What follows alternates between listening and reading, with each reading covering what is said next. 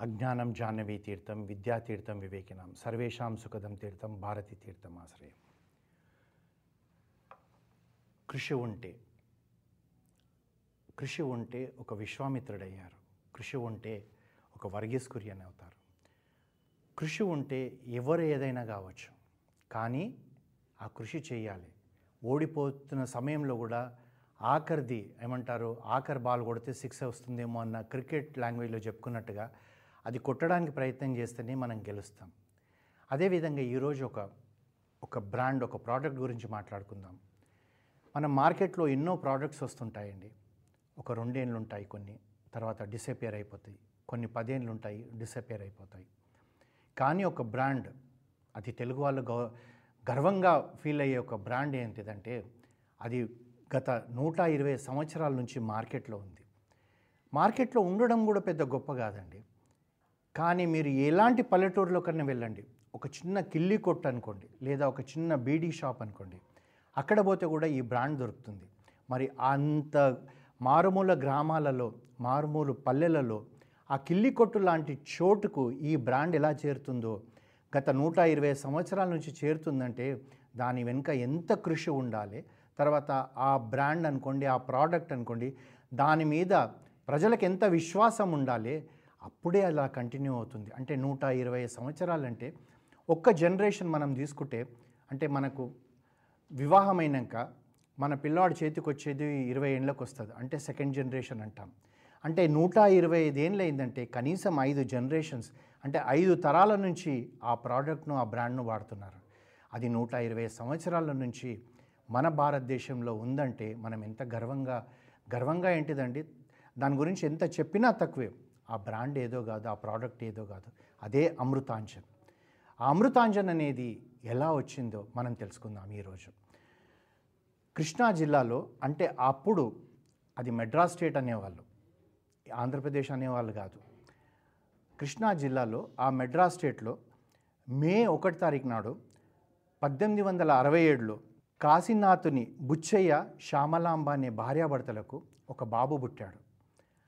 ఆ పిల్లవాడికి వాళ్ళు ఏం పేరు పెట్టారంటే నాగేశ్వరరావు పంతులు అని పేరు పెట్టారు. అతని కాశీనాథుని నాగేశ్వరరావు పంతులు. చిన్నతనము విద్య మనందరికి తెలిసినట్టుగానే అక్కడ ఉన్న ఊర్లో చదువుకోవడమో పక్కనున్న టౌన్కి వెళ్ళి చదువుకోవడమే చదివేవాళ్ళు. తన ఎర్లీ ఎడ్యుకేషన్ అంతా కూడా మచిలీపట్నం తర్వాత గుంటూరులో జరిగింది. తర్వాత అప్పుడు అది మెడ్రాస్ సెంట్రల్ స్టేట్లో ఉండేది కనుక వాళ్ళంతా కూడా మెడ్రాస్ పోయి చదువుకోవడం అలవాటు కనుక మెడ్రాస్ క్రిస్టియన్ కాలేజ్లో వెళ్ళి గ్రాడ్యుయేషన్ అయింది. ఎప్పుడైతే అతను గ్రాడ్యుయేషన్ చేస్తున్న సమయంలో మెడ్రాస్లో అంటే ఇప్పుడు విద్యార్థులకు గైడ్స్ అంటారు. అంటే ప్రశ్నపత్రాలకు ఆన్సర్స్ ఒక గైడ్ లాంటిది చేసి అమ్మేవాళ్ళు. ఆ గైడ్ పేరు ఏమంటే మెడిగి అనే ఒక గైడ్ ఉండేదంట. అంటే మనకు తెలిసి విజిఎస్ గైడ్ అనో లేకుంటే ఇంకొకటి విశాల్ గైడ్ అనో ఈ కాలంలో ఉన్నట్టు మెడిగి అని చెప్పేసి ఆ కాలంలో గైడ్ ఉండేది. అంటే పర ఆ సంవత్సరం ప్రశ్నలు ఆ సిలబస్లో ఉన్న ప్రశ్నలకు ఆన్సర్స్ రెడీమేడ్గా దొరికేది. అది దాన్ని పబ్లిష్ చేస్తున్న వ్యక్తి పేరు రెంటాల సుబ్బారావు. అతను హైకోర్టు మెడ్రాస్లో మెడ్రాస్ హైకోర్టులో అడ్వకేట్గా పనిచేసేవాడు. ఆ సమయంలో ఒకసారి ఏమైందంటే ఈ కాశీనాథుని విష్ణ నాగేశ్వరరావు పంతులు అతనితో పరిచయం ఏర్పడింది. ఆ పరిచయం ఏర్పడినప్పుడు అతను ఒక ఆతరు తర్వాత ఈ గైడ్ తయారు చేయడం ఇవన్నీ చూసి పబ్లిషింగ్ చేస్తుంటే ఇతను అతనితోటి ఆ స్నేహంలో పెద్దవాడు అలాంటి వ్యక్తులతో ఉంటే మనం ఎన్నో నేర్చుకోవచ్చు అని చెప్పేసి మన నాగేశ్వర పంతులు గారు రెగ్యులర్గా కలవడము చేయడము వారి నుంచి తెలుసుకోవడము వారి వారు ఇతని దృష్టిలో వారు ఒక మెంటర్ మాదిరిగా అయిపోయారు ఒక మోడల్ లాగా అయిపోయారు.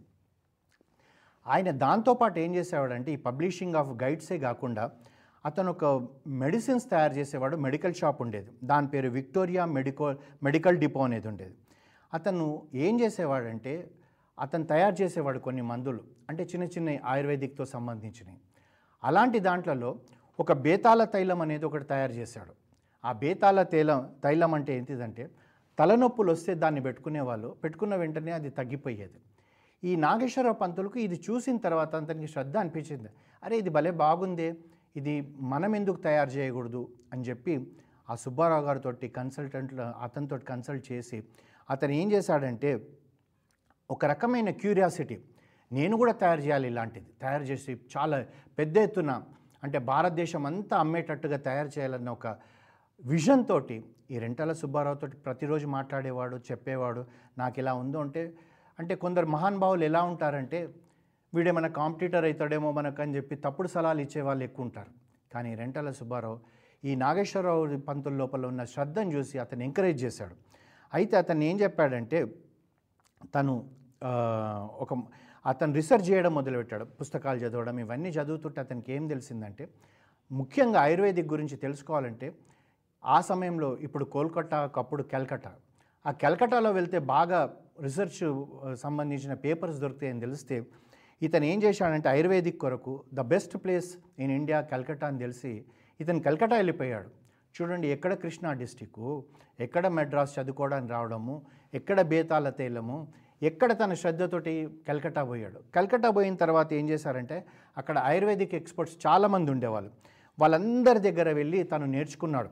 ఆయుర్వేదిక్లో ఏంటిదంటే ఈ తలనొప్పులు కానీ జలుబు కానీ రొంప కానీ వస్తే ఒకటే మెడిసిన్ అన్నిటికీ ఎలా పనిచేస్తుందో పని చేస్తుందో అలాంటివన్నీ తెలుసుకొని ఏం చేశాడంటే ఓ రెండు మూడు సంవత్సరాలు అక్కడ ఉండి అతను అక్కడి నుంచి బాంబే వెళ్ళిపోయాడు.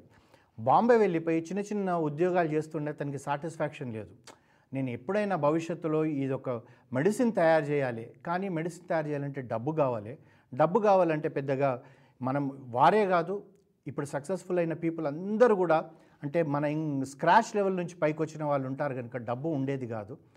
ఫినాన్షియల్ డిఫికల్టీస్ చాలా ఉండేది. సార్ చిన్న చిన్న జాబులు చేస్తున్నా కానీ అతనికి సాటిస్ఫాక్షన్ ఉండేది కాదు.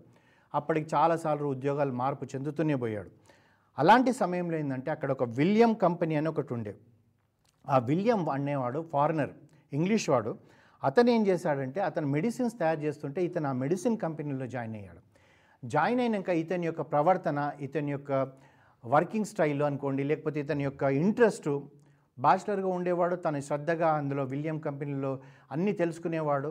ఆ ఓనర్కు తలలో నాలుకెలాగైపోయాడు అతను ఓనర్ కూడా విలియం ఏంటంటే ప్రతి చిన్న విషయానికి కూడా నాగేశ్వరరావు నాగేశ్వరరావు అని పిలవడం మొదలుపెట్టాడు. అయితే ఈ విధంగా ఉన్నప్పుడు విలియం కొన్ని రోజులు అయిపోయిన తర్వాత నా మదర్లాండ్కి వెళ్ళిపోవాలి. ఎన్ని రోజులు ఈ బ్రి- నేను బ్రిటిషర్ను ఇండియాలో ఉండడము అప్పటికి ఇండిపెండెన్స్ అదంతా వస్తుంది. నాకు అవసరం లేదన్న భావనతో అతను ఏం చేశాడంటే అతను వెళ్ళిపోయేటప్పుడు ఈ కంపెనీని నాగేశ్వరరావుకి ఇచ్చి అతను వెళ్ళిపోయాడు. అయితే నాగేశ్వరరావుకి ముందు నుంచి క్యూరియాసిటీ ఉంది. ఏదైనా ఒకటి తయారు చేయాలి అని చెప్పి అతను ఏం చేశాడంటే ఒక బామ్ అంటే ఇప్పుడు మా అమృతాంజనం బామ్ అని ఎట్లా మనం అంటామో బామ్ అనేది ఒక అంటే ఇట్ ఈస్ సాఫ్ట్ అంటే పల్చగా ఉండదు మరీ గట్టిగా ఉండదు. తలకు పెట్టుకోవడానికి తలనొప్పులకు ఒంటి నొప్పులకు అన్నిటికీ కావాల్సింది తాను చేశాడు.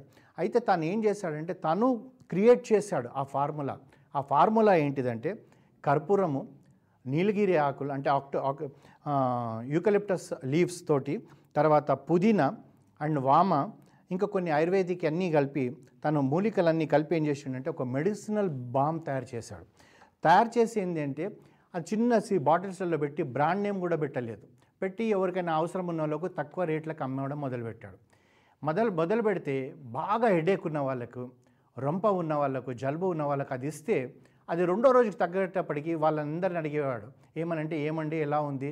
మీరు ఇది వాడుతున్నారు కదా ఏముందంటే అమృతంలాగా పనిచేస్తుందయ్యా అన్నారు. అంటే వాళ్ళు అప్పటికి బ్రాండ్ నేమ్ పెట్టలేదు ఇతను. ఎలా ఉందంటే అమృతమేనండి నిన్న పెట్టుకున్నాను ఇవాళకి అబ్బా! ఎంత రిలీవ్ ఉందో ఈ మాదిరిగా చెప్పడం మొదలు పెట్టేటప్పటికి అది అమృతాంజన ఆంజనం అయిపోయింది అది. అక్కడి నుంచి ఏమైందంటే దాన్ని మాట్లాడుతూ మాట్లాడుతూ అమృతాంజన్ అని పేరు వచ్చేసింది. అమృతాంజన్ అని పేరు వచ్చిన దానికి సీసాలో వేసి దానిపైన మూత పెట్టేటప్పుడు ఇప్పుడు సపోజ్ ఒక ట్వంటీ థర్టీ ఇయర్స్ బ్యాక్ వాళ్ళకు కూడా అమృతాంజనం బాంబే అని పేరు ఉండేది. అంటే మెడిసిన్ తయారు చేసిందంతా అక్కడ. అయితే ఇతను అట్లా తయారు చేస్తున్న ఆ సమయంలో దాని గురించి ప్రపంచానికి తెలియాలి ప్రపంచానికి తెలియాలంటే అడ్వర్టైజ్మెంట్ చేయాలి. అడ్వర్టైజ్మెంట్ చేయాలంటే ఏమంటే పంతొమ్మిది వందల రెండులో మన ఆంధ్రప్రదేశ్ అంటే ఆంధ్రప్రదేశ్ కాదు అప్పుడు అది మెడ్రాస్ స్టేటు. తెలుగు వాళ్ళకు ఇప్పుడున్న ఆంధ్రప్రదేశ్ తెలంగాణకు సంబంధం లేదు. ఇప్పుడున్న ఆంధ్రప్రదేశ్లో కృష్ణా జిల్లాలో కృష్ణ పత్రిక అని ఒకటి ఎవ్రీడే న్యూస్ పేపర్ వచ్చేది. ఆ న్యూస్ పేపర్ వస్తే దాంట్లో దాంట్లో అందరూ కూడా చిన్న చిన్న కాలంలలో వాళ్ళు అడ్వర్టైజ్మెంట్స్ వేసుకునేవాళ్ళు. ముఖ్యంగా ఏంటంటే ఆయుర్వేదిక్ సంబంధించిన మెడిసిన్స్ తర్వాత యూరోపియన్ నుంచి వచ్చే మెడిసిన్స్ గురించి అడ్వర్టైజ్మెంట్స్ వేసేవారు. అయితే వీరు కూడా ఏం చేసిందంటే ఆ కృష్ణ ఆ కృష్ణ పత్రికలోనే వారు ఏం చేశారంటే ఈ అమృతాంజనం గురించి అడ్వర్టైజ్మెంట్ చేయడము తర్వాత అది ఎలా కావాలో అది ఎక్కడ దొరుకుతుందో లేదా పోస్టల్ తోటి తెప్పించుకోవడము ఇలాంటివన్నీ డీటెయిల్స్ వేసేవాళ్ళు ఇలా చేస్తున్న సమయంలో వాళ్ళు ఏంటంటే ఆ కాలంలో డిస్ట్రిబ్యూషన్ ఉండేది కాదు. అంతంత దూరం పోయి డిస్ట్రిబ్యూషన్ చేయడం కష్టం కనుక పోస్టల్ ఆర్డర్స్ తీసుకునేవాళ్ళు వీపీపీ సిస్టంలో పంపించేవాళ్ళు. ఒక్క బాటిల్ కానివ్వండి రెండు బాటిల్ కానీ ఏదైనా సరే. ఆ తర్వాత ఏమైందంటే ఆ కృష్ణా పత్రిక వాళ్ళు అడ్వర్టైజ్మెంట్ ఛార్జెస్ రేట్లు పెంచేటప్పటికీ ఇతను ఏం ఆలోచించాడంటే మనము ఇంత ఇంత ఖరీదు పెట్టి వాళ్ళ పత్రికలో వాళ్ళ డైలీ న్యూస్లో మనము అడ్వర్టైజ్మెంట్ చేయడం ఏంది? మనమే ఒక పత్రిక స్టార్ట్ చేద్దామని చెప్పేసి పంతొమ్మిది వందల తొమ్మిదిలో ఇతను ఆంధ్రపత్రిక అని ఒక న్యూస్ పేపర్ స్టార్ట్ చేశాడు. చూడండి ఒక అమృతాంజనం నుంచి ఒక ఆంధ్రపత్రికకు వచ్చింది. చాలామందికి తెలిసింది ఏంటంటే నాగేశ్వరరావు పంతులు ఎవరు అనేటప్పటికీ ఆంధ్రపత్రికను స్టార్ట్ చేసిన వ్యక్తి అనుకుంటారు కానీ చాలామందికి అమృతాంజనం గురించి తెలియదు. అయితే తర్వాత ఏం చేశాడంటే తాను పంతొమ్మిది వందల పద్నాలుగులో బాంబే నుంచి తన మ్యానుఫ్యాక్చరింగ్ కార్పొరేట్ ఆఫీస్ ఇవన్నీ కూడా చెన్నైకి మార్పు చేశాడు చెన్నైకి తీసుకొచ్చాడు అక్కడి నుంచి డిస్ట్రిబ్యూషన్ చేయడం మొదలుపెట్టాడు. అంతేకాకుండా ఈ కాశీనాథుని నాగేశ్వరరావు పంతులు స్వతంత్ర సమరయోధుడు నాలుగు సార్లు ఆంధ్ర రాష్ట్రానికి కాంగ్రెస్ ప్రెసిడెంట్గా ఉన్నాడు. ఆ తర్వాత చూస్తే ఈరోజు అంటే ఎంత పక్కాగా ఆ ఫార్ములాలో చేంజ్ లేదు తర్వాత డిస్ట్రిబ్యూషన్లో చేంజ్ లేదు సేల్స్లో చేంజ్ లేదు మార్కెటింగ్లో చేంజ్ లేదు. ఈరోజు గర్వంగా ప్రతి వ్యక్తి కూడా కొద్దిగా తలనొప్పి వచ్చిందనుకోండి అమృతాంజనం వాడతాడు. గమ్మత్ ఏమంటే తాను తయారు చేసింది తలనొప్పికి జంపు జబ్బు మన జలుబుకు రొంపకు తయారు చేస్తే ఇక్కడ ఏదైనా పన్ను నొప్పి వస్తే పైన స్కిన్ దగ్గర కూడా అమృతాంజనం పెట్టుకుంటారు తెల్లారికల్లా తగ్గిపోతుంది. కాలుకు నొప్పి వస్తే కూడా అమృతాంజనం పెట్టుకుంటారు తగ్గిపోతుంది. సో నూట ఇరవై సంవత్సరాల నుంచి ఆ యొక్క అమృతాంజనం ఎంత ప్రఖ్యాతి చెందిందంటే ఒక చిన్న ఉదాహరణ చెప్పుకుందామండి. రెండు వేల ఆరు సంవత్సరంలో విశ్వనాథన్ ఆనందన్ అని మనందరికీ తెలుసు. చెస్ ఛాంపియన్ అని చెప్పేసి. అతని ఇంటికి ఒక ఫోన్ కాల్ వచ్చింది. విశ్వనాథ్ ఆనందన్ కూడా వరల్డ్ చెస్ ఛాంపియన్. అతనికి ఒక ఇంటికి ఫోన్ వచ్చింది. ఆ సమయంలో అతను పూజ చేసుకుంటున్నాడు. వాళ్ళ మిస్సెస్ ఫోన్ ఎత్తింది. ఫోన్ ఎత్తేటప్పటికి ఆ ఫోన్లో అవతల పక్కన ఉన్న వ్యక్తి బాబీ ఫిషర్ అనే అతను అతను కూడా వరల్డ్ ఫేమస్ చెస్ ఛాంపియన్. అతను ఏం చెప్పాడంటే విశ్వనాథ్ ఆనందన్ ఇప్పుడు ఈ వరల్డ్ చెస్ ఛాంపియన్కి వస్తున్నాడు. వచ్చే ముందర నాకు ఒక టూ డజన్స్ అమృతాంజనం బాటిల్స్ తీసుకురమ్మనండి అని చెప్పాడు. అంటే దానివల్ల మనకు అర్థమయ్యేది ఏంటంటే ప్రపంచంలో ఎక్కడైనా సరే అమృతాంజనం అమ్ముడుపోతుంది. అమృతాంజనం ఆ క్వాలిటీ మెయింటైన్ చేస్తున్నారు. అంటే ఒక్కసారి మనం ఆలోచించండి ఒక విష్ నాగేశ్వరరావు పంతులు గారు ఒకవేళ తాను గ్రాడ్యుయేషన్ అయిపోయాక ఏదో ఒక ఉద్యోగం చూసుకుని ఉంటే తాను ఇంతగా ఎదిగేవాడు కాదు ఒక బ్రాండ్ను నూట ఇరవై సంవత్సరాల బ్రాండ్ ఈ భారతదేశానికి అందించేవాడు కాదు. ఈరోజు చూడండి ఆ బ్రాండ్ మీద డైరెక్ట్గా ఇండైరెక్ట్గా ఎంతమంది ఎంప్లాయీస్ ఉద్యోగంలో బ్రతుకుతున్నారు. అంతేకాకుండా కస్టమర్ సాటిస్ఫాక్షన్. అంటే ఎక్కడో స్వీడిష్ నుంచి కూడా ఫోన్ చేసి నాకు రెండు డజన్ల బాటిల్స్ కావాలంటుందంటే అక్కడ దొరుకుతుందో దొరకదో నెక్స్ట్ ఒక టూ ఇయర్స్ కావాల్సిన స్టాక్ కావాలని చెప్పి ఒక వరల్డ్ చెస్ ఛాంపియన్ ఇంకొక వరల్డ్ చెస్ ఛాంపియన్కు చెప్పి తీసుకురమ్మంటుంటే దాన్ని మనం అర్థం చేసుకోవచ్చు. అంటే మనకు శ్రద్ధ ఉండాలి ఆ తర్వాత మనం ఇంతకుముందు చెప్పుకున్నట్టుగానే ఒక ఋషి తపస్సు చేసేటప్పుడు అతను ఎవ్వరు వచ్చినా కానీ ఆ తపస్సు భంగం కానీయకుండా చూస్తాడు.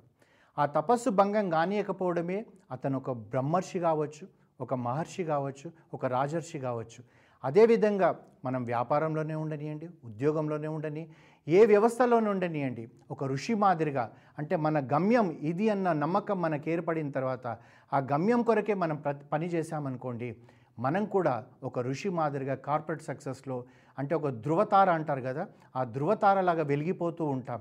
కానీ దానికి కావాల్సిందంతా కూడా ఏంటంటే మళ్ళీ త్రికరణ శుద్ధిగా మనం పనిచేయాలి. మనస వాచ కర్మ అన్న పనిచేస్తే ఏదైనా సరే ఎవరైనా సరే జీవితంలో సక్సెసే ఉంటుంది కానీ ఫెయిల్యూర్ ఉండదు. ఒకసారి మీరు ఆలోచించండి. మనం చూస్తుంటాం ఎక్కడో బండి మీద ఇడ్లీ అమ్మేవాడు ఐదు సంవత్సరాల తర్వాత ఒక మడిగి తీసుకొని హోటల్ పెట్టిన వాళ్ళు ఎంతోమంది ఉన్నారు. మరి వాళ్ళు ఎందుకు సక్సెస్ అవుతున్నారు? మరి ఇంకొకరు ఎందుకు సక్సెస్ అవుతలేరు? ఇంకొక చిన్న ఎగ్జాంపుల్ చెప్తాను. ఓ క్లాస్లో ముప్పై మంది స్టూడెంట్స్ ఉంటారు. ఒకడికి ఫస్ట్ డివిజన్ వస్తుంది ఒకడికి థర్టీ ఎయిత్ డివిజన్ వస్తుంది. కారణం ఆ టీచర్ అంటే ఈ థర్టీ ఎయిత్ డివిజన్ వచ్చిన వాడు ప్రతిసారి టీచర్నే బ్లేమ్ చేస్తాడు. మన సార్కి ఏం రాదని చెప్పేసి. ఫస్ట్ డివిజన్ వచ్చిన వాడు ఏమంటాడంటే సార్ చెప్పేదే వేదం అంటాడు కనుక అతను సక్సెస్ అవుతాడు. మన చేతిలోనే ఉంది. మనం ఋషులం కావాలా? లేకపోతే ఈ గుంపులో గోవిందమని ప్రజలలో మనం పుట్టడము చావడం కావాలా? ఇలా కీర్తించబడాలా? అన్నది ఆలోచించుకుంటే మనకేది తెలుస్తుంది? ఆ విజయంలో మనం కూడా ఒక ధృవతారాలుగా వెలిగిపోతాం.